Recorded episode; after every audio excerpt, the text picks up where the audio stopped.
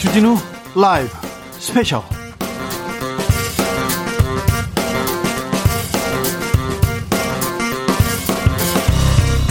2020년 7월 25일 토요일입니다. 안녕하십니까? 주진우입니다. 토요일 이 시간은요, 일주일 동안 주진우 라이브에서 가장 중요한, 가장 재미있었던 부분만 모아, 모아, 모아서 다시 듣는 그런 시간입니다. 토요일을 함께하는 토요일의 남자, KBS 김기화 기자, 어서오세요. 안녕하십니까. 한 주잘 보내셨습니까? 네, 이래저래 바쁘게 보냈습니다. 7월 25일입니다. 이제 가장 뜨거운 한여름의 정점으로 가는데 비가 많이 옵니다. 더워요. 네. 네. 덥고 어떤 지역은 폭우가 쏟아지고 네. 어떤 지역은 너무 덥고 이런 한반도에 우리가 다 함께 같이 살고 있습니다. 네. 네. 그래도 뉴스는 계속 흐릅니다. 계속 그러고 있습니다. 근데 뭐 바쁘고 더워서 비가 와서 일주일 동안 주진우 라이브를 못 들을 수 있잖아요. 못 들을 수 있어요. 그런 분들을 위해서 네.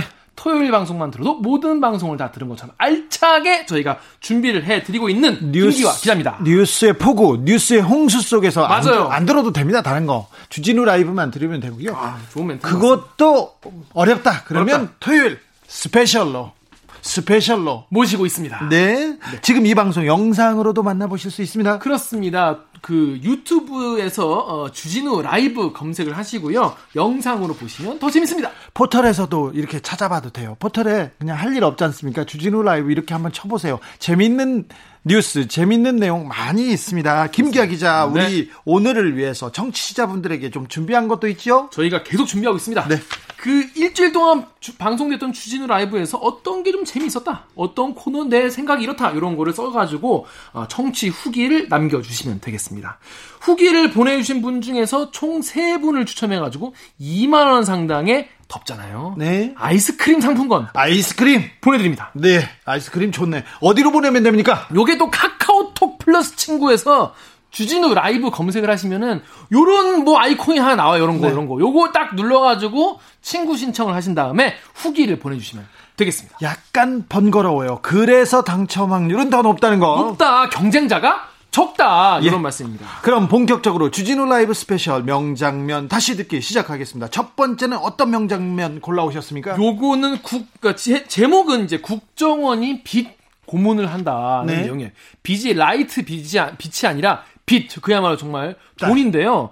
이거는 전 사실 주진우 라이브 이거 보면서 아 맞다 그런 게 있었지 하고 굉장히 오랜만에 생각을 한 건데 네. 이게 아직도 이렇게 끔찍하게 진행되고 있다는 것을 이번 이 주진우 라이브를 통해서 알게 됐습니다. 인혁당이라는 간첩단 조작 사건이 있었어요. 간첩을 조작했는데 음, 사형당한 사람도 있고요. 오랫동안 구금당한 사람도 있고요. 그 그리고 그로 인한 피해는 커요. 그래서 국가가 배상하는 판결이 나왔는데 어, 박근혜 정부 들어서 어, 배상금이 많네. 그렇게 해서 양승태 사법부하고 이렇게 모종의 조율 공작 끝에 그래서 어, 돌려, 주, 그, 국가에서 배상한 돈의 일부를 내놔라! 이 얘기를 해서 국가에서 가져가기 시작했어요. 그렇습니다. 그런데 좀 비인간적이고 인, 비인도적인 일들이 많아서 좀 가슴 아파하는 피해자들이 있어서 그 얘기를 준비했습니다. 이 내용을 보도한 분은 이제 그 진실 탐사 그룹 셜록의 이명선 기자와 함께 수요일 기자들의 수다 코너에서 얘기를 나눠봤는데요. 이게 그 인혁당 사건 뭐 우리가 이제 그냥 어렴풋이 알고 있는데 네. 피해자분들이 계시잖아요. 네. 근데 그분들이 국가 배상 판결, 그러니까 국가가 이제 판결을 엉터리로 해서 어, 억울하게 옥살이를 하고 죽은 사람들이 있으니 그 당사자나 가족에게 배상을. 해라. 국가가 배상해야죠. 당연한 거 아닙니까? 국가 폭력에 대한 피해입니다. 그래서 국가가 배상해야죠. 그래서 그 판결이 배상을 하기로 판결이 난 직후에 그 가족분들과 주진우 기자가 만났다고요. 식사로 가셨다고. 저는 그 인혁당 사건을 오래전부터 취재했고요. 가족들을 오랫동안 옆에서 조금씩 돕고 있습니다. 음. 함세웅 신부와 그 천주교 정의교회 사재단 신부들이 오랫동안 돕고 있었어요. 아. 그래서 중간중간에 저도 좀 물도 떠 나르고 밥도 먹이고 그런 일은 좀 한 적이 있습니다. 그 저도 한 10여 년째 이렇게 하고 있는데 요새는 사실 그 가족들을 보기 더 힘들어요. 왜요? 왜 그러냐면 국가 배상 판결이 나면서 이제서야 조금 한숨 돌리고 좀 살 수 있겠다. 그래서 어, 집도 사고 아니면 빚도 갚고 그리고 여러 가지 신세 진 사람들한테 좀 보상도 하고 이렇게 살겠다고 했어요. 그래서 우리가 잔치도 열었거든요. 중국집에서.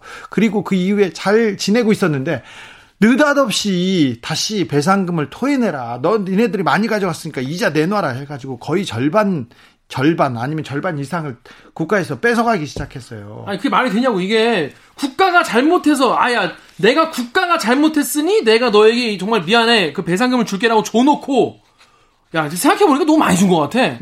내놔. 그래도 그 뺏어갔는데 뺏어가는데 이자도 거기다 쳤다면서요? 그렇죠. 근데 중간 중간에 배가 어, 법을 이용해서 장난친 부분이 있어요. 네. 법도 일반 법이 아니라 약간 그 특례 조항 같은 걸 만들어 가지고 아 배상 시기, 이자 시기 이런 걸 따지게 했습니다. 근데 이거는 일반인들은 전혀 어, 대응할 수 없었고요. 그리고 인혁당에 그 변호인단이 있었어요. 변호인단에 김영태 변호사라고 굉장히 그 실력이 있고 오랫동안 인권에 이렇게 인권 운동을 위해서 힘썼던 분인데 이분도 이 시기가 시기를 정확하게 모를 정도로 어렵고 복잡한 법이었어요. 어렵고 복잡한 게 아니라 그런 조항들을 만들어 놨어요. 조항들을 적용하도록 했어요. 그래서 억울함을 당하고 있다는 어, 이, 있는 그 상황을 그 셜록에서 다시 탐사보도했습니다.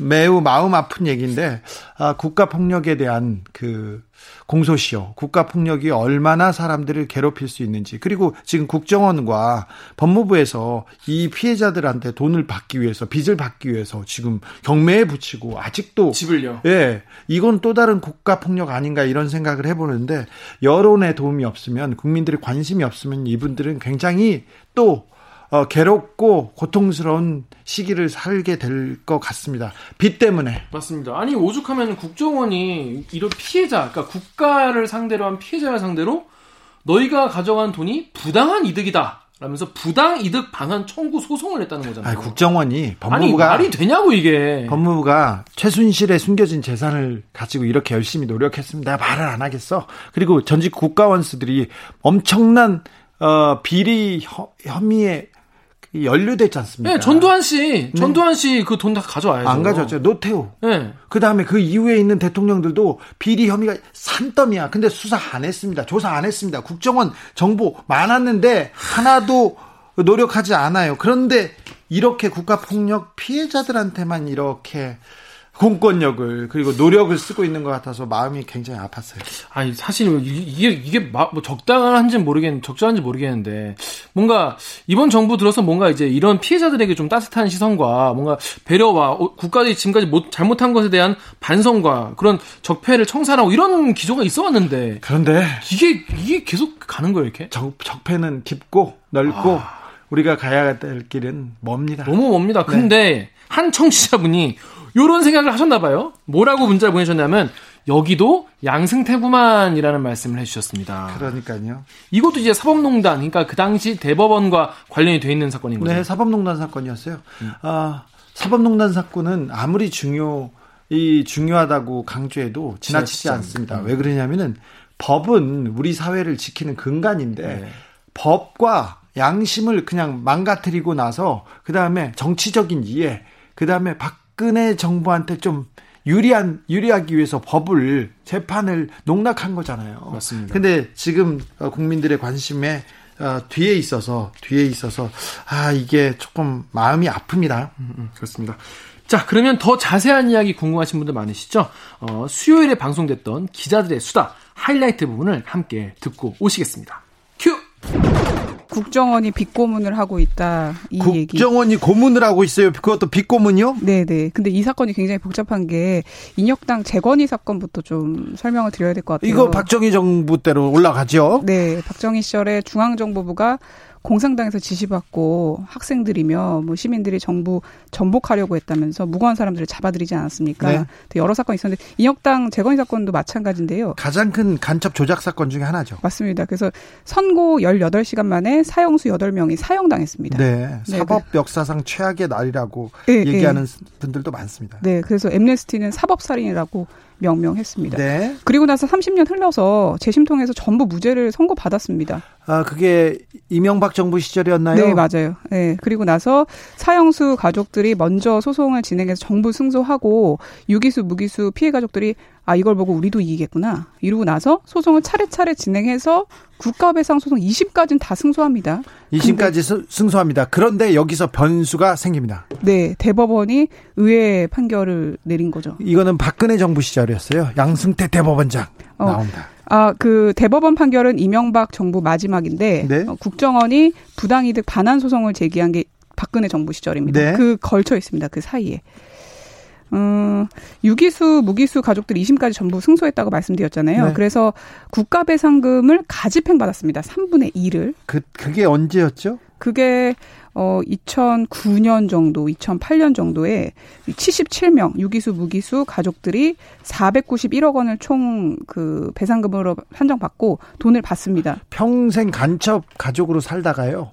이제 약간 억울함을 약간 금전적인 보상으로 이렇게 아, 달래 달랠 달랠 수 있었다 이렇게 생각했어요. 그래서 그 가족들이 어 인혁당 그, 그, 그 사건을 도와준 사람들을 모아다가 불러다가 밥을 샀어요. 그래서 저도 저기, 어, 종로에 있는 중국집에 가가지고 짜장면 얻어 먹었거든요. 탕수육도 먹었어요. 네. 그때 이제 아, 좀 한을 좀 달래겠다 이렇게 하고 눈물을 닦던 어머니들, 아버지들이 기억이 납니다. 근데 네. 네. 근데 이분들이 실제로 그래도 좋은 일 많이 하셨습니다. 네. 뭐 재단도 세우고 그랬는데 근데 2011년에 반전이 일어났는데 대법원이 이자 계산이 좀 과하게 된 것 같다. 네. 받은 국가배상금 일부 토해내라. 일부가 거의 절반 정도 됐어요. 엄청 큰 금액을 토해내라고 했습니다. 네. 280억 원 정도만 인정을 한 겁니다. 그 그걸로 한 200억 정도 줄은 거잖아요. 그렇죠. 490억에서 280억 인정했으니까 절반도 넘는 액수를 야 돈을 줘놓고 너무 많이 준 것 같아. 그래서 도로 토해내 이렇게 네네. 얘기한 거잖아요. 네 맞습니다. 그, 근데 좀 근거가 뒤에서 말씀드리겠지만 되게 애매해요. 너무 오래전 일이다.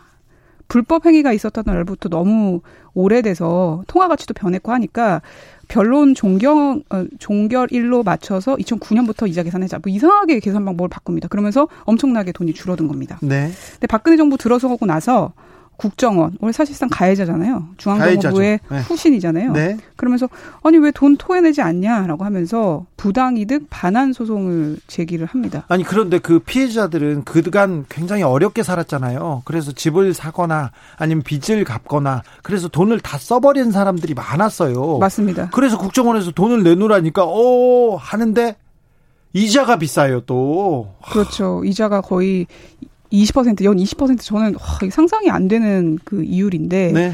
그래서 일부 또 갚으신 분들이 있어요. 왜냐하면 이걸 개인을 상대로 쓰는 거거든요, 국정원이. 네. 단체 행동을 하지 못하게 하려는 건지 뭔지 모르는데, 그래서 일부가 겁이 나서 갚았고, 일부 가족은 너무 억울하니까, 예. 자기 목숨 값이니까 차마 가해자의 국정원에게 줄 수 없어서 버텼는데 집을 경매에 붙입니다. 국정원에서요? 네, 그래서 간첩을 조작하고 실제로 경매로 넘어간 가구가 있고 예? 새 가구는 집이 지금 경매 곧 팔릴 위기에 있습니다.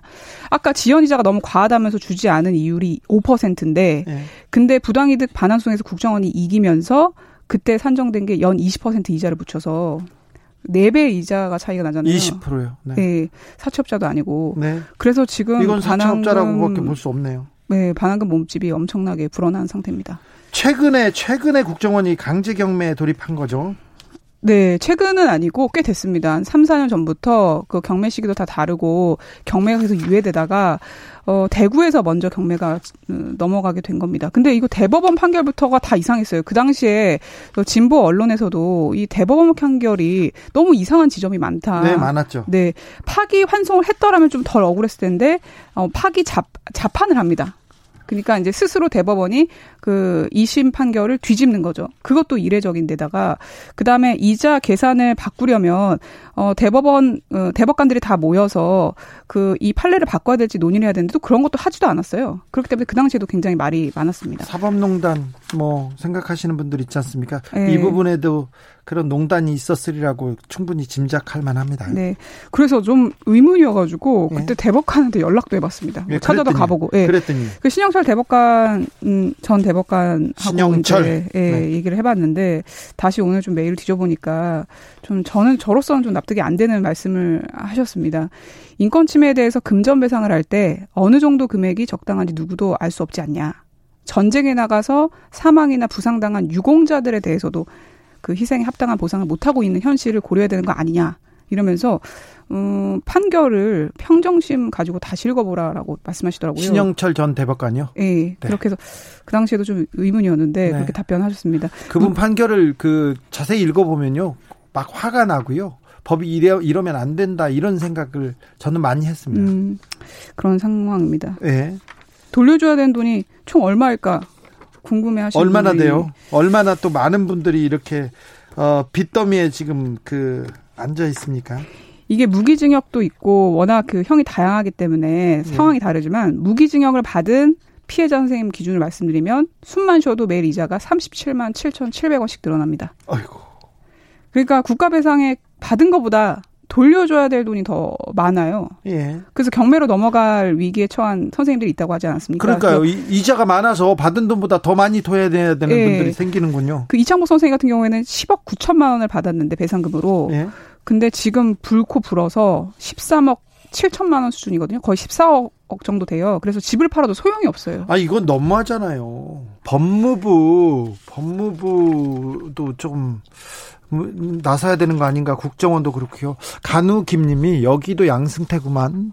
네 그렇습니다. 음. 양승태 음, 네, 대법원장이 아, 참으로 이상한 일 많이 하셨습니다. 강다솔님이 돈 돌려둘 테니 억울하게 옥살이한 시간 돌려주고 억울하게 사라진 목숨 돌려내세요. 그러게요. 맞습니다. 그렇게요. 이게 말씀하세요. 나라가 잘못한 거잖아요. 음. 국가에서 간첩을 만들어 놓고 억울한 희생양을 만들어 놓고 희생을 음. 만들어 놓고 그 다음에 이게 또 2차 가해가 이런 게 2차. 아. 네. 진짜 답답하죠. 네. 김신정님은 국정원은 정부기관 아닌가요? 그러면 행정수반인 대통령이 국정원에 저런 파렴찬 행위 제지시킬 수 없나요? 얘기했습니다. 고희정님은 박지원 지명자님이 가장 먼저 해결해야겠네요. 무슨 말도 안 되는 일로 피해자들 두 번씩이나 괴롭힙니까? 얘기합니다. 서혜수님이 주 기자님 너무한다고 말씀만 마시고 어떻게 좀 해봐요. 이렇게 네. 어떻게 좀 해보겠습니다. 아, 이게 제가 처음 취재한 게 3년 전이거든요. 지금 4년째 이 똑같은 얘기를 계속 알리고 있는데, 네. 어, 여러 방면으로 해결하려고 했었어요. 그러니까 네. 최근에 경매 집행을 좀 멈춰달라면서 청구 이의 소송을 제기했습니다. 아까 네. 경매로 넘어간 그 세 가구가. 근데 사실은 그걸 없던 일로 만들려고 한 게 아니라 조정을 해보려고 했던 거예요. 예. 조정을. 그래서 최근에 이창복 그 피해자 같은 경우에는 재판부가 조정이, 조정을 한, 한 판사가 어, 지연 이자는 좀 빼주자. 예. 그래서 2,500만 원 먼저 갚으면 경매는 취하자 이렇게 제안을 합니다. 근데 그랬더니요. 그거를 국정원이 안 받아줘요. 그거 마저도. 그러니까 이분들이 나이가 거의 아흔이에요. 그러니까요. 그러니까 이제 답답한 거죠. 그러니까 여러 그 다양한 방법으로 좀 해보려고 했는데 그 조정안이 나왔음에도 불구하고 국정원이 받아주지 않으니까 이제는 정말 선거만 남았습니다. 그런 상황입니다. 이걸 받아 그 국정원이 거절합니까? 이거는 최근 일이 아니에요? 네, 이거 완전 최근 일이에요. 서훈 원장 시절이잖아요. 그렇죠. 네. 네. 그 지난달 아, 이번 달에 있었던 일입니다. 지금 말씀드린 게. 네. 근데 사실 이제 국가 인권위원회에서도 이 피해자들이 계속 호소를 하다 보니까 이 사건에서 네. 잘 알고 있습니다. 아, 잘 알고 있죠. 네, 그래서 문재인 대통령에게 의견을 내어 구제할 음. 필요가 있다고. 그랬더니요. 어, 근데 청와대에서 답변이 없습니다. 지금 2019년 2월에 국가인권위가 대통령에게 좀 의견을 내줬으면 좋겠다라고 얘기했는데 구제 방안을 마련을 했지만 답변이 없는 상황이고 사실 2017년에도 그 검찰에서 아 이거 좀어다 해결책을 마련해 줘야 되는 거 아니냐 배상 반환 배상금 반환 요구는 하지 않는 게 좋다라고 권고합니다. 검찰에서요? 네 법무 검찰 개혁위원회에서요. 네. 근데도 뭐 전혀 의미가 없는 거죠. 사실 이제 몇 번이고 그래서 희망적인 어떤 순간들이 있었는데 전혀 답이 없어요. 그래서 이제 일각에서는 아 이제 정무적인 판단을 좀 해야 되는 거 아니냐 이렇게 됐는데 그래서 이제 제가 오늘 나오게 된 게 그 박지원 국정원장 청문회가 다음 주 월요일에 잡혔기 때문에 아 이건 좀꼭 말씀드려야 되겠다. 그래서 이제 청취자분들의 관심이 필요해서 나왔습니다. 주진우 라이브 셜록 이명선 기자와 함께 수요일 기자들의 수다 하이라이트 부분 다시 듣고 오셨습니다. 김기화 기자. 네. 아, 주진우 라이브는 full 버전이 제맛입니다. 듣다 보면 혈압이 오르는 그런 내용입니다. 꼭 full 버전으로 들으시면 좋을 것 같은데요. 재미도 있어요. 그렇습니다. 제가 중간중간에 실수를 계속 이렇게 하는데, 아, 쟤 뭐지? 이렇게 생각하지 마시고, 아, 중간중간에 재밌으라고. 일종의 재밌으라고. 네. 애드립이었다. 연출이었다. 네. 어, 유튜브나 팟캐스트에서요. 주진우 라이브 검색을 하셔 가지고 7월 22일 수요일 2부를 들으시면 되겠습니다. 주진우 라이브 스페셜 김기화 기자와 함께하고 있습니다. 다음 장면은 우리가 아, 첫 장면에서 계속 사법농단 얘기를 했지 않습니까? 네. 사법농단과 연관된 얘기입니다. 그렇습니다. 뭐 이 방송 보시는 분 중에 저를 좀 아시는 분은 아시겠지만 제가 사실은 굉장히 법치주의자거든요. 아, 그래요? 법을 굉장히 중요하게 생각합니다. 그래요? 예, 예. 몰랐어. 아무도 몰랐는데 저도 몰랐어요. 저만 알고 있어요. 네. 그런데 제가 그래서 가장 싫어하고 제가 가장 관심 있는 사건이 바로 이 사법농단 사건인데 왜냐하면 아까 말씀하신 대로 국가의 근간을 뒤흔드는 데다가 사람들 약자들이 결국에는 내가 억울한 일을 당했을 때 결국 어디에 호소를 합니까? 네. 법대로 합시다 이렇게 얘기하는데 그 법을 근간부터 흔들었던 양승태 대법원장을 위시한 이 판사들에 대한 이야기인데요. 지난 21일에 사법농단 사건의 키맨이라 불리는 임종원 전 법원행정청 차장의 네. 이 재판이 열렸습니다. 이 자리에 증인으로 출석한 분이 있어요. 이재화 변호사가 어, 출석을 했습니다. 이지아 변호사는 그 인권 운동을 위해서 뭐 인생을 바친 분이기도 합니다. 헌법재판소가 통합진보당 해상 결정을 내린 직후에 통진당 비례대표 지방의원 이현숙 전 전북도의원을 변호하기도 했었는데요. 어, 양승태 사법농단의 가장 가장 대표적인 사건으로 통진당 행정소송이 꼽히기도 합니다. 그렇습니다. 이, 이 변호사가 이제 민변 소속이기 때문에 이 하- 상고법원 반대. 네. 그러니까 상고법원을 만들려고 양승태 대법원장을 비롯한 판사들이 그렇게 많은 이 사법농단을 한거 아니겠습니까? 그분들이 재판 로비를 했어요. 상고법원은 뭐냐면요. 법원을 하나 더 만들어서 어, 판사들한테 일자리를 제공하겠다. 인사권을 더 늘리겠다. 그렇죠. 판사들이 지금 인사 적체가 심해서 아, 승진을 시켜야 되는데 많은 사람이 옷을 벗고 있으니 저 사람들을 챙겨주겠다. 그런데 어떻게 해야 되냐? 그러면 정치권에 로비를 하자. 재판 걸려 있는 거요. 재판 로비를 통해서 법을 가지고 이렇게 저렇게 교묘하게 이용해서 그래 가지고 정치권한테 영향력을 행사해서 상고법원을 만들겠다는 게 양승태의 주요 취지였어요. 그렇습니다. 근데 그게 다른 재판도 아니고 바로 강제징용 재판이었던 것이죠. 예. 아무튼 그랬는데 그 당시에 이, 이 변호사가 상고법원을 그렇게 반대한 거예요. 얼마나 그- 미웠겠습니까? 이분이 여기저기에서 이런 얘기를 많이 하고 다녔죠. 반대를 네. 하고 다녔는데 반대를 하고 다닌다는 이유로 변호사를 법원에서 사찰을 합니다. 그래서 국정원처럼 정보를 모아요. 그래서 사찰을 해서 이재화가 어디 갔어? 이재화가 방송 가서 무슨 뭐라고 한대? 이재화가 어떤 세미나 간대? 그런 걸 모았는데 모은 건수가 한두 건이 아니었어요. 그렇습니다. 뭐 나중에 찾아보시면 다 아시겠지만은 굉장히 유치하고 굉장히 잘 못 만든 정보 보고였다고 아, 유명합니다. 네. 아무튼 이 지난 목요일 훅 인터뷰에서 이 이재화 변호사와 이번 사법농단 재판에 대해서 어, 한번 이야기를 해봤습니다. 이지아 변호사가 임종원 어, 처장의 어, 전 법원 행정처 차장의 재판에 증인으로 나왔습니다. 그런데 임종원 판사께서 네.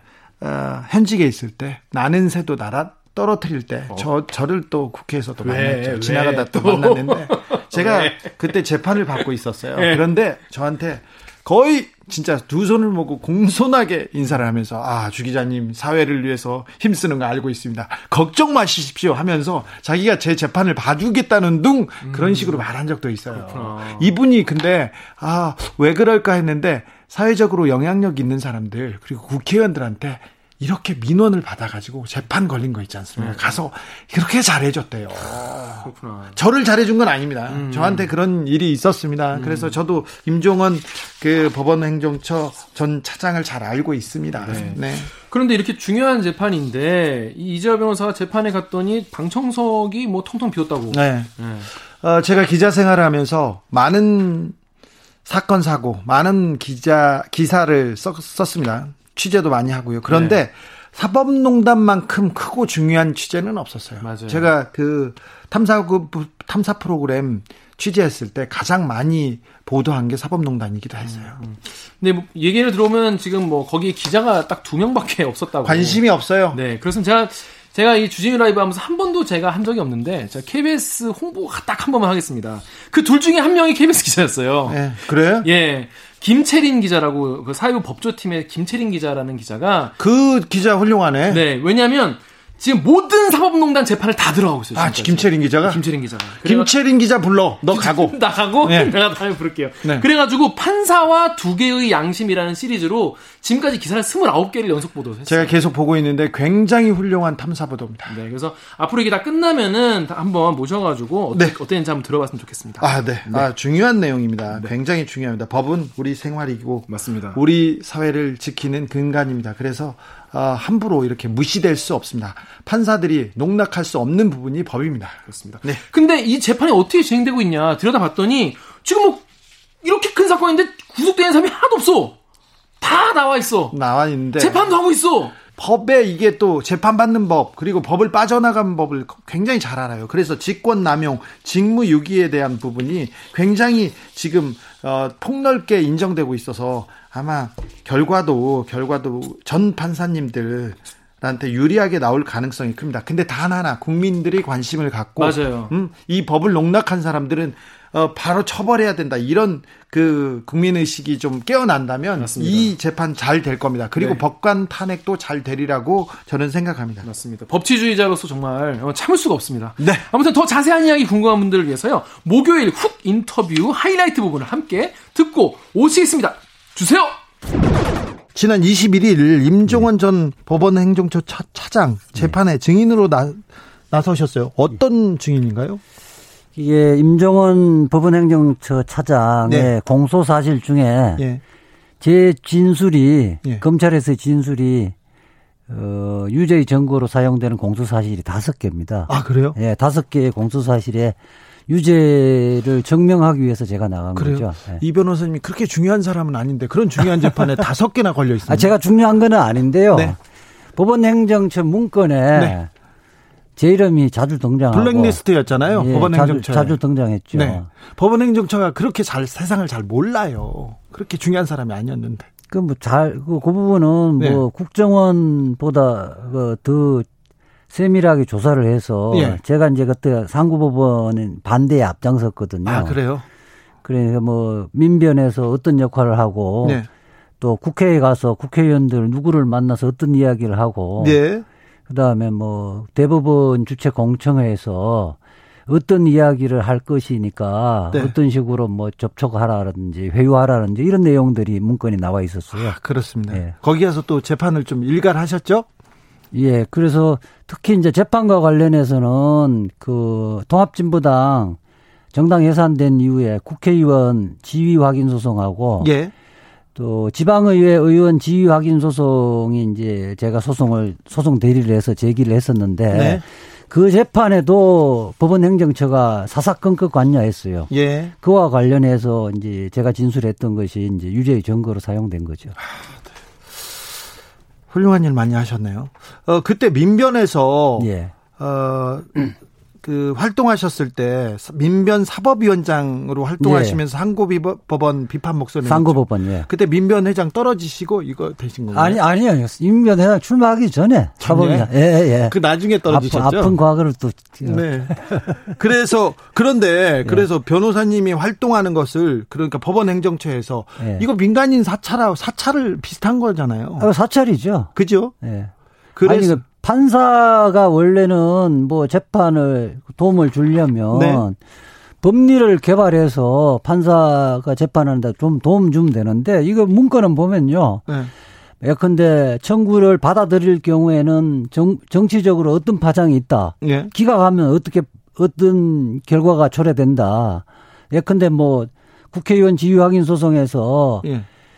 어 원고 손을 들어주면 민변에서 그 상고법원을 최전선에서 이제 반대를 하고 있는 이재화 변호사를 회유할 수 있다. 네. 뭐 이런 거를 분석을 해놨어요. 예. 이거는 국정원의 문건이지 판사의 문건이라고 제가 상상을 할 수가 그렇죠. 없었죠. 아니 근데 국정원이 아니라 법원 행정처에서 이런 문건을 아 만들었어요. 그럼요. 네.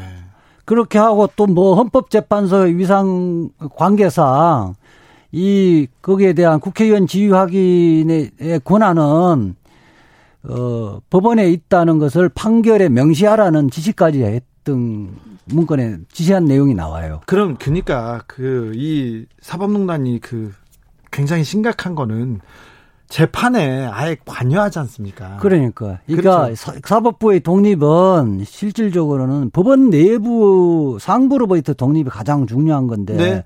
대법원장이 정점에서 자기들이 뭐 정치적 파장에 있는 것은 결론을 다 유도하고 있는 거죠. 법원 행정처 그리고 네. 대법원장의 그 입장은 뭡니까? 정당한 업무였다고 합니까?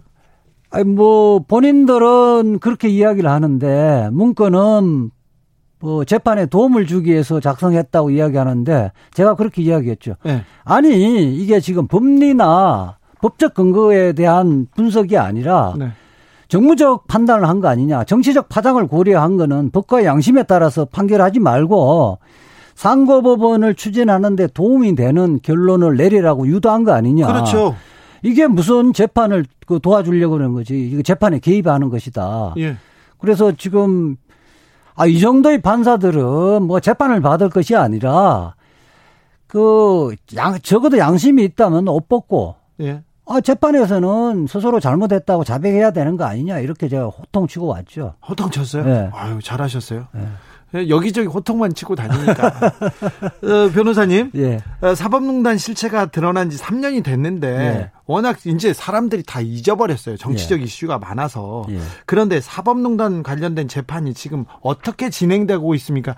그 주범들은 다 바깥에 나왔어요. 구속 지금 현재, 현재 구속돼 있는 사람 아무도 없죠. 한 명도 없습니다. 그 양성태 대법 전 대법원장하고 임정원 법원행정 차장이 예. 이른바 이제 핵심 멤버인데 네. 그 사람들 지금 다 보석으로 바깥에 나와서 불구속 재판 받고요. 네. 저 빨리 진행됐던 그 뭐 신광열, 뭐 성창호, 조희연 판사들은 네. 지금 무죄 판결 받아갖고 재판을 하고 있죠. 일선에 복귀하고 재판을 하고 있어요. 성창호 판사 같은 경우는요. 네. 어, 김경수 도지사 구속시킨 판사예요. 1심에서 유죄 판결한 거죠. 1심 1심에서 그래서 구속됐어요. 법적. 네, 그렇죠. 네. 네. 그러니까 어 저기 뭐 사법농단 판사들이 나와서 지금 정치적 으로 이렇게 정치적인 판단이 법과 양심보다 중요했던 판사들이 나와서 재판을 또 하고 있습니다. 그러니까 이게 이런 재판을 국민들이 어떻게 신뢰를 하겠어요? 네. 물론 대, 그 판사들 전부가 그런 것이 아니라 네. 일부 이런 정치 판사들은 본인이 집에 가서 가족들이 부끄럽지 않는가 저는 그런 네. 의심이 들더라고요. 네. 스스로가 이게 설령 법리적으로 무죄 받았다 하더라도 법과 양심을 팔아서 재판을 했던 거 아니에요. 그런데 네. 그런 그 부끄러운 모습을 보이 부끄러운 자세 아닙니다. 지금 재판부를 호통치고 있고 재판하는 걸 보면 너무 뻔뻔해요. 그, 지금 재판은 이분들한테 이 사법농단 판사들한테 굉장히 유리하게 흘러가고 있지 않습니까? 그러니까 이게 그 직전에 현재 지금 판사를 판사가 재판하는 것은 모순이에요. 예. 그렇기 때문에 특별 저도 그 민변에서 이야기했는데 특별 재판부를 구성을 해야 된다 이렇게 주장했는데 그 관철이 안 되고 있고 또 국회도 이게 뭐 실전 형사 재판이 문제가 아니라 이게 탄핵을 해야 되는 거거든요. 법관 탄핵 얘기가 나왔는데 지금은 또 그렇게 또 그 논의가 활발하지는 않아요. 그래서 지금 21대 국회에서 지금 여당이 180여석에 가깝잖아요. 네. 이게 당장의 일시적인 여론이라든지 뭐 이런 것들 정무적 판단이 아니라 역사적 책무죠. 역사적 책무이기 때문에 법관 탄핵 추진해야 됩니다. 법관 탄핵 추진해야 됩니까? 그리고 네. 사법농단 주범들은 어떻게 단죄해야 됩니까? 우선 이게 제가 방청을 그날 21일 방청 가니까요. 중법정이 2, 300명 들어가거든요. 아, 큰 법정이죠. 네. 방청석에 한 명도 없고. 한 명도 없어요? 기자 두 명만 달랑 와 있더라고요. 제가 기자 시절에 이게 가장 큰 범죄라면서 열심히 쫓아다녔거든요. 그러니까 이게 결국 여론의 관심으로서 멀어지면요. 네. 법관이 그 친분 관계에 경도돼서 자기 상사였잖아요. 네, 그렇기 때문에 올바른 판단을 할 가능 어, 판단하지 못할 가능성이 굉장히 높거든요. 네. 국민들의 관심이 필요한 거고요. 네. 국회의원들도 예. 지금 21대 사법부 개혁을 위해서 그 국회의원에 나서신 분들이 여러 명이 있잖아요. 예. 이분들이 주도를 해서 그 여당 국회의원들을 설득을 해서 탄핵 적극적으로 추진해야 됩니다. 선거 전까지만 해도 예. 그 법관 탄핵 얘기가 계속 나왔는데 예. 지금은 뭐 큰 목소리 얻고 있지 않지 않습니까? 국회 분위기는 어떻습니까? 저는 뭐 이게 국회의도 잘안 안 오는데 후배들 아, 픔이 있었어요? 아니요, 아니요. 후배들이 네. 뭐 열심히 하고 있는데 네. 후배 법조인들이 좀 제가 좀 독려를 해서 예. 어, 조만간 좀 적극적으로 추진을 할 수 있도록 예. 옆에서 어, 청년 지원하겠습니다. 어, 고법 부장 같이 높은 자리에 올라가려면 그때부터는 주변에 눈치를 많이 봅니까 판사들이? 아, 많이 보죠. 왜 판사들이 그 그런 눈치를 봐요? 그냥 잘 그러니까 판... 사들은 점심 먹으러 갈 때라든지 그길 걸어갈 때도 서열별로 이렇게 쫙 그 줄 서서 이렇게 걸어가잖아요. 네. 네. 점심 시간에 네. 그 젊은 사람들이 뒤에 있고요. 맨 앞에 뒷짐지고 앞에 이렇게 걸어가는 사람이 한명 네, 재판장이 네, 재판장이고요. 아, 그리고 그러니까 우배석, 좌배석도 법정에서 그대로 네. 따라가죠. 네. 네. 맨 뒤에 이제 음. 그 서무 직원이 따라가고요. 음, 뭐 직원들하고 또 같이 갈 수도 있는데 겸상 안 할 때 많죠. 좌배석, 우배석 이렇게 할 때도 그 위치로 그대로 가죠. 아, 네. 아, 이런 좀 인사를 바꾸면 법이 그 재판이 좀 공정해질까요? 어, 그런 것도 있고요. 이 저는 그렇게 생각합니다. 그 전 국민들의 법관 평가제도 지금은 이제 대한변협 차원에서만 하고 있는데요. 전 국민의 법관 평가 제도를 도입을 해야 돼요. 국민들은 법을 모르잖아요. 아니, 그러니까 재판을 그러니까 재판을 재판의 당사자, 피고인이든 원피고 원고 민사소송의 원고와 피고의 경험했던 사람들이 특별하게 어, 불신을 갖고는 재판 지위를 행사했다든지 네. 이런 부분에 대해서 남겨놓고 예, 그 부분에 대해서 어쨌든 어, 평가위원회에서 의견을 제출하면 그 결국은 그런 제도가 있다는 것만 하더라도 스스로가 신중하게 하, 하게 되거든요. 주진우 라이브 이재화 변호사와 함께한 목요일 훅 인터뷰 하이라이트 부분 다시 듣고 오셨습니다. 그런데 이재하 변호사가 네. 굉장히 훌륭한 변호사인데 말이 어, 명쾌한 해석은 좀 음. 어렵습니다. 음, 이분이 네. 말을 잘 못해. 그렇구나. 저처럼. 그래서 이분 얘기는 좀 풀 버전을 보셔야 됩니다. 그러면 아, 행간에 숨겨 있는 말도 그리고 음. 아 어떤 얘기를 하는 건가 좀 깊이 이해할 수 있습니다. 그렇습니다. 그런 분들을 위해서 유튜브나 팟캐스트에서요 주진우 라이브 검색을 하신 다음에 7월 23일 목요일 2부를 들으시면 되겠습니다. 네. 유튜브에서 보면은 또 인터뷰만 또 따로 있는 것도 있거든요. 네. 그거만 보셔도 됩니다. 네. 네. 누가 누구 말 잘하네 못하네 이런 걸 따지냐고 저한테 꼬집냐고 얘기할 수도 있어요. 그런데 제가 이재하 변호사하고 굉장히 오랫동안 같이 그 여러 사건 사고를 같이 처리했어요. 네. 네, 훌륭한 분이어서 제가 어, 중간 중간 농담도 치고요. 네, 그런 얘기 했습니다. 민변 회장 나왔다 떨어졌거든. 그거 엄청 뭐라고 하기는 놀리고 계속 그래가지고. 네. 아픈 부분을 자꾸 찌른다고. 네, 아픈 부분 더 찌르고 싶었는데. 찌르지 마세요, 그렇게. 주진우 라이브 스페셜 영상으로도 만나보실 수 있습니다. 지금 바로 유튜브에서 주진우 라이브 검색하시면 바로 만나실 수 있습니다. 포털에서 주진우 라이브 검색해도 좋지요. 좋아요. 김기화 기자 마지막으로 네. 만나볼 명장면 어떤 장면입니까? 요즘에 들어서도 이제 또 우리가 또 자칫 잊을 수 있는 우리가 뭐 거기까지 신경 쓸 틈이 없어요. 네. 자, 일본 이야기입니다. 일본 이야기가 지금 뭐 코로나 관련해서도 우리가 관심이 많고 또 이제 뭐 무역 보복에 대해서도 어, 무역 전쟁에 대해서 관심이 많은데 대체 일본이 왜 저러냐? 네. 대체 쟤들은 왜 저러는 걸까? 굉장히 궁금해하시는 분들이 많아요. 그래서 이번 목요일 책의 맛에서 준비를 했습니다. 서경식 그리고 다카시 데스야 교수가 함께 쓴 책임에 대하여라는 책이었습니다. 어, 책의 맛에서 지금 계속해서 일본 문제 다루고 있습니다. 그리고 다른 그 사안도 다루고 있는데 책의 맛 코너 하나만큼은 제가 다른 책 서평 서평 아니면 책과 관련된 프로그램 중에 어떤 프로그램보다도 우리 프로그램이 음. 주진우 라이브가 제일 어, 완성도가 높고 깊은 네. 프로그램이라고 자부할 수 있습니다. 이 프로 이 책의 맛 부분 보면요 보고 나면 늘 약간 죄책감이 생겨. 왜요? 아, 나도 저 책 봐야 되는데. 네. 아, 보고 싶은데. 그리고 이제 또 못 보고 있으면 또 죄책감이 생기고 그렇게 하는데. 근데 그런 걸 주는 것만으로 굉장히 의미가 있다. 같이 읽고 생각해봐도 좋습니다만. 저, 저, 네, 네. 근데 어렵더라도 그냥 정선태, 김갑수 선생님 얘기만 듣고 있어도, 아, 굉장히 책을 한 권 다 읽은 것처럼 실시간으로 그런, 똑똑해지는 기분이에요. 아 그래요? 네. 어, 그런 저도 굉장히 그 방송을 진행하면서 2프로 진행하면서 굉장히 아 감사하다 이런 생각하는 그런 코너입니다. 그런데 이 책 보면 책임에 대하여 이 책을 보면 일본 사람들의 생각이 어디에 가 있는지 왜 이런 결정이 계속해서 나오는지 조금 짐작할 수 있습니다. 저는 되게 재밌었어요. 사실 저도 이제 사, 꼭 책을 사서 이제 보고 싶지만 이 내용만 들어도 무슨 얘기가 있냐면은 그러니까 우리가 일본에 대해서 이해 못하는 거 있잖아요. 왜 음. 쟤네는 정당이 저럴까? 정치가 왜 저럴까? 진짜 쟤네는 아니면 네. 왜 우리 같은 뭐 식민 지배 했던 나라에 대해서 왜 저렇게 무책임할까? 이런 생각이 드는데 뭐 거기 뭐 자기 나라에 대한 오키나와에 대해서 이제 대하는 방식이나 뭐 전후의 전후 전후 역사에 대해서 대, 다루는 방식이 알고 보니까 다 똑같더라. 원래 이런 애들이더라. 네. 이걸 이제 책으로 책에 나온 이야기를 설명을 해주시는데 굉장히 저는 뭐랄까 납득이 되는 내용이 많았습니다.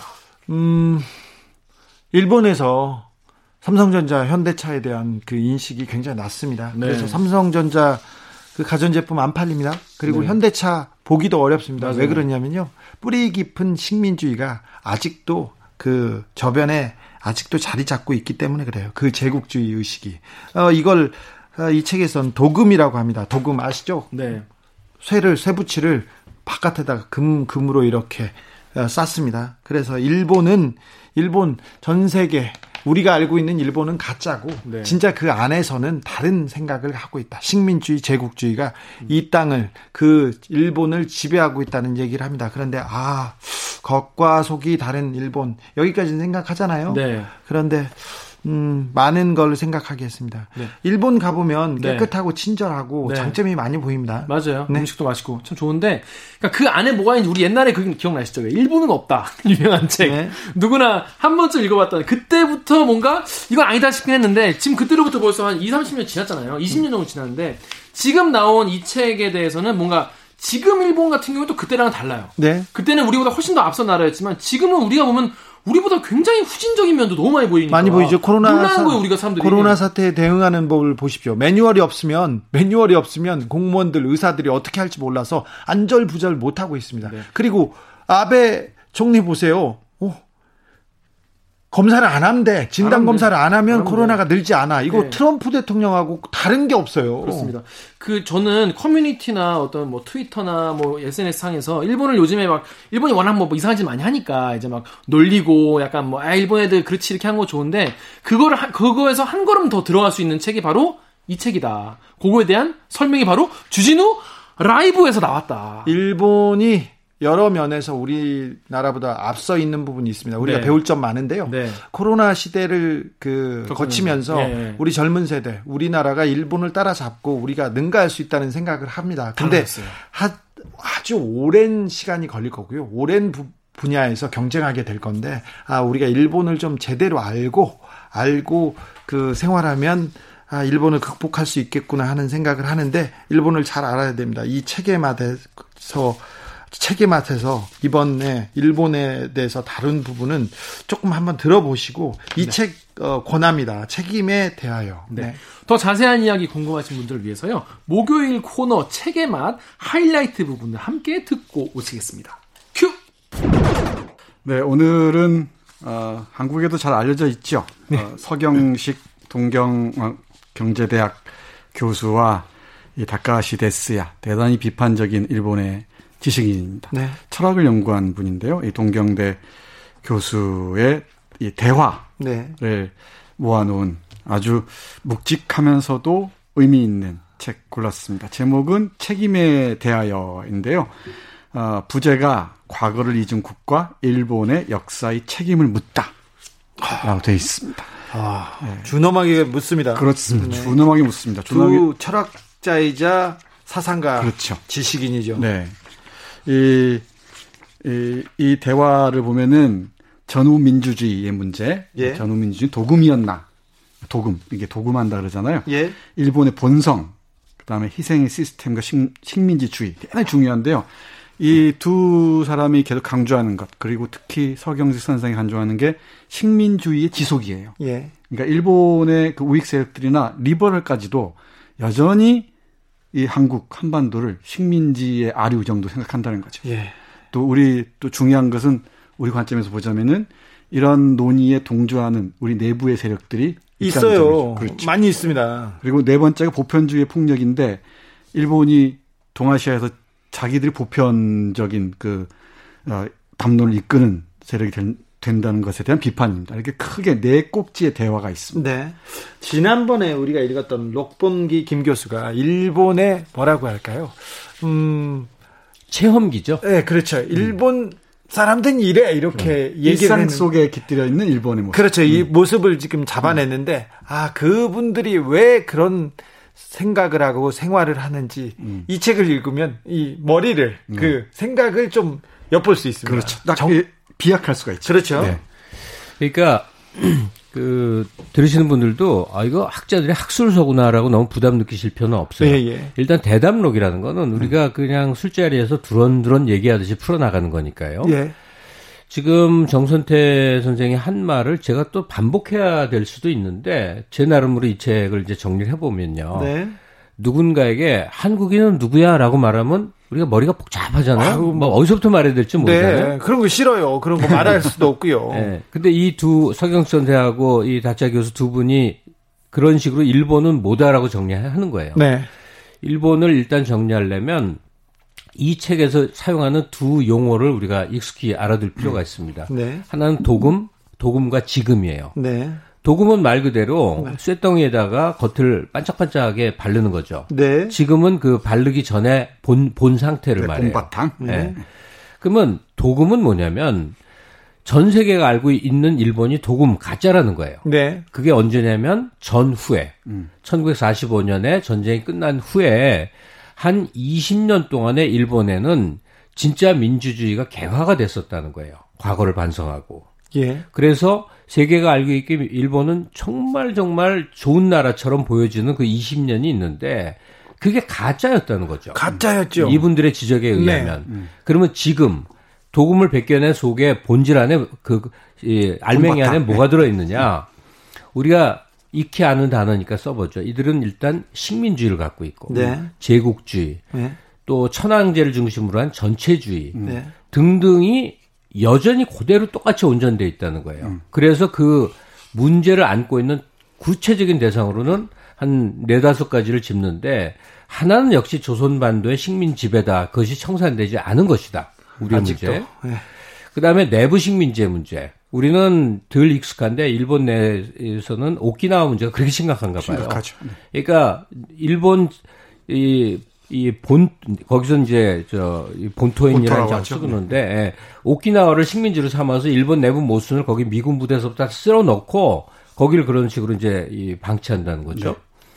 그리고 이제 후쿠시마 원전 폭발 사고의 뒤처리 문제. 음. 이건 후쿠시마 지역과 그 사람들을 희생으로 해서 일본 도쿄에 있는 중앙 정부 내지는 그 주류들이 이 살아남기 위해서 온갖 것이 은폐되고 어, 이 거짓말화돼 있다는 네. 그 지적. 네. 그리고 마지막으로 천황제의 그 근본적인 문제 제기. 음. 이건 일본 국민들은 근본적으로 신민들이다. 전체주의자들이다. 네. 네. 등등을 이 사, 일본에 태어나서 자란 이 두 학자들이 온갖 사례를 들면서 굉장히 아주 명석하게 정리해 나갑니다. 네, 대단히 깊이가 있습니다. 아주 정리를 잘 해 주셨습니다. 네. 여기서 제가 주목하는 것은 바로 식민주의라는 건데요. 지속되는 식민주의인데 네. 이, 이 말을 통해서 지금 우리와 일본의 관계를 재설정할 수 있을 것 같은데 저는 남북 분단도 그렇거니와 지금 우리 내부에서 벌어지고 있는 논란이라고 하는 것들 있잖아요. 백선엽을 네. 둘러싼 네. 논란 같은 경우들 그 식민지의 지속 선 위에 있다는 거예요. 네. 연장선 위에 있다는 거죠. 그러니까 일본 우리 사회의 많은 그 사회적 갈등의 원인이 청산되지 못한 식민지 식민지주의, 식민주의에 놓여 있다는 점. 우리도 그렇죠. 네. 그리고 그걸 그 여기에 호응하는 방식으로 한국 내부에 그런 세력이 있다는 것이죠. 네. 이 식민주의를 정확하게 직시하지 못하고 그 갈등들을 확대 재생산함으로써 자신들의 존재 근거를 이 잡아가는 사람들이 있다는 거죠. 그런 점에서 이 책은 정말 많은 사람들이 읽었으면 좋겠다고 생각합니다. 일본의 가령 군국주의, 제국주의, 뭐 전체주의가 아직 남아있어서 문제입니다라고 이제 이렇게 성영식 교수 같은 사람 제, 제기하면 한반도엔 뭐가 있냐, 한국엔 뭐가 있냐 그런 식의 문제점으로 용어하면 냉전주의가 남아있는 거거든요. 그렇죠. 이 냉전주의자들은 뭔가 어, 북한 내지는 어떤 어떤 그 분쟁을 야기시켜야만 자기 존립 기반이 있기 때문에 일본하고는 또 친해야 되는 겁니다. 그래서 일본하고 대등한 경쟁과 때로는 협상과 이걸 하는데 의외로 매우 많은 장애를 일으키는 게 한국식 냉전주의예요. 이 한국의 한반도의 분단이 분단을 원하는 세력이 그 두 세력일 수도 있어요. 음. 그게 바로 또또 다른 식민주의의 지속한 그렇죠. 풍경이기도 한데요. 왜 이런 경우 있지 않습니까? 일본이 예, 예를 들면은 뭐 지진이 일어나거나 쓰나미가 밀려오거나 그러면은 고소하다 이런 표현하는 사람들이 있죠. 그리고 일본이 저렇게 퇴행적으로 가는 한국 사람들은 고소하다고는 안 하고요. 마음속으로는 어, 그 마... 쟤네들 잘못했으니까 죄도 받았다 이렇게 네. 생각하죠. 네. 올림픽 연기 되자마자 아유 저 사람들 그래도 싸다. 예. 네. 근데 그 일본이 이, 좋지 않은 방향으로 가는 걸 그 우리가 바라만 봐서는 안 될 이유가 뭐냐면은 일본의 그 파괴적 본능 같은 게 있다 그럽니다. 이 자멸 본능이라 그러는데 이 아, 그 다, 우치다 다스루 교수 같은 사람이 그렇게 쓰는데요. 일본의 그 자멸 본능이 있대요. 다 무너지고 싶은 본능. 이게 가미가제 특공대 같은 어, 의식인데. 네, 뭐 음.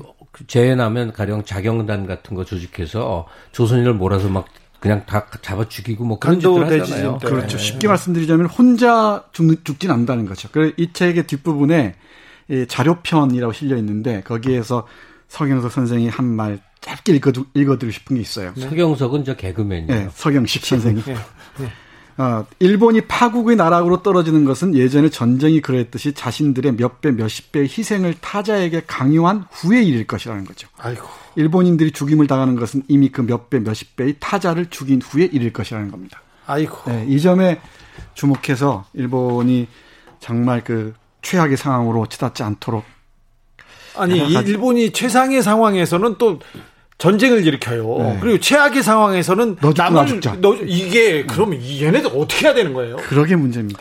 어떻게 하는 게 아니라 우리가 굉장히 진지하게 바라봐야죠. 어, 전 세계를 상대로 일본 사람들이 한 마음이 돼서 세계 2위권 국가까지 됐던 나라입니다. 지금 점점 밀려나고 있지만.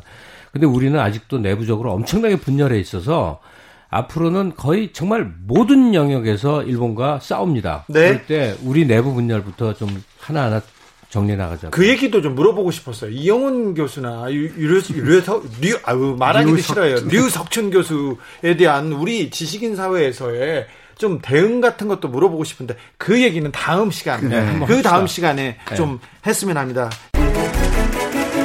주진우 라이브 김갑수, 정선태와 함께한 목요일 책의 맛 하이라이트 부분 다시 듣고 오셨습니다. 어, full 버전은 어디서 들을 수 있습니까? 유튜브 혹은 팟캐스트에서 주진우 라이브 검색하신 다음에 7월 23일 목요일 2부를 들으시면 되겠습니다. 네, 김기화 기자, 오늘 주진우 라이브 스페셜 어떠셨어요? 네, 법치주의자로서 네. 사법 사법농단 재판 네. 끝까지 지켜봐야 한다. 그리고 국민들이 계속 관심을 가져야 한다. 이런 어, 생각을 계속하게 됐습니다. 어, 주진우 라이브에서 끝까지 다루겠습니다. 약간 재미없을 수는 있으나 매우 중요한 문제이기 때문에 조금 저희가 심도 있게 다루겠습니다. 네. 그리고 청취자들을 위한 선물 준비되어 있습니다. 카카오톡 플러스 친구에서 주진우 라이브를 검색을 하시면은 요 뒤에 포스터 요거 나와요. 요거 이분을 좀 친구로 추가를 해주세요. 청취 후기 이건 어땠다 저건 어땠다 어? 김기화 나갔으면 좋겠다 뭐 여러 가지 말씀 써주시면 저희가 그 중에서 총 세 분 추첨을 해가지고 2만 원 상당의 아이스크림 상품권을 보내드립니다. 주진우 네. 라이브 스페셜 여기서 마치겠습니다. 저는 다음 주 월요일 오후 5시 5분에 다시 찾아옵니다.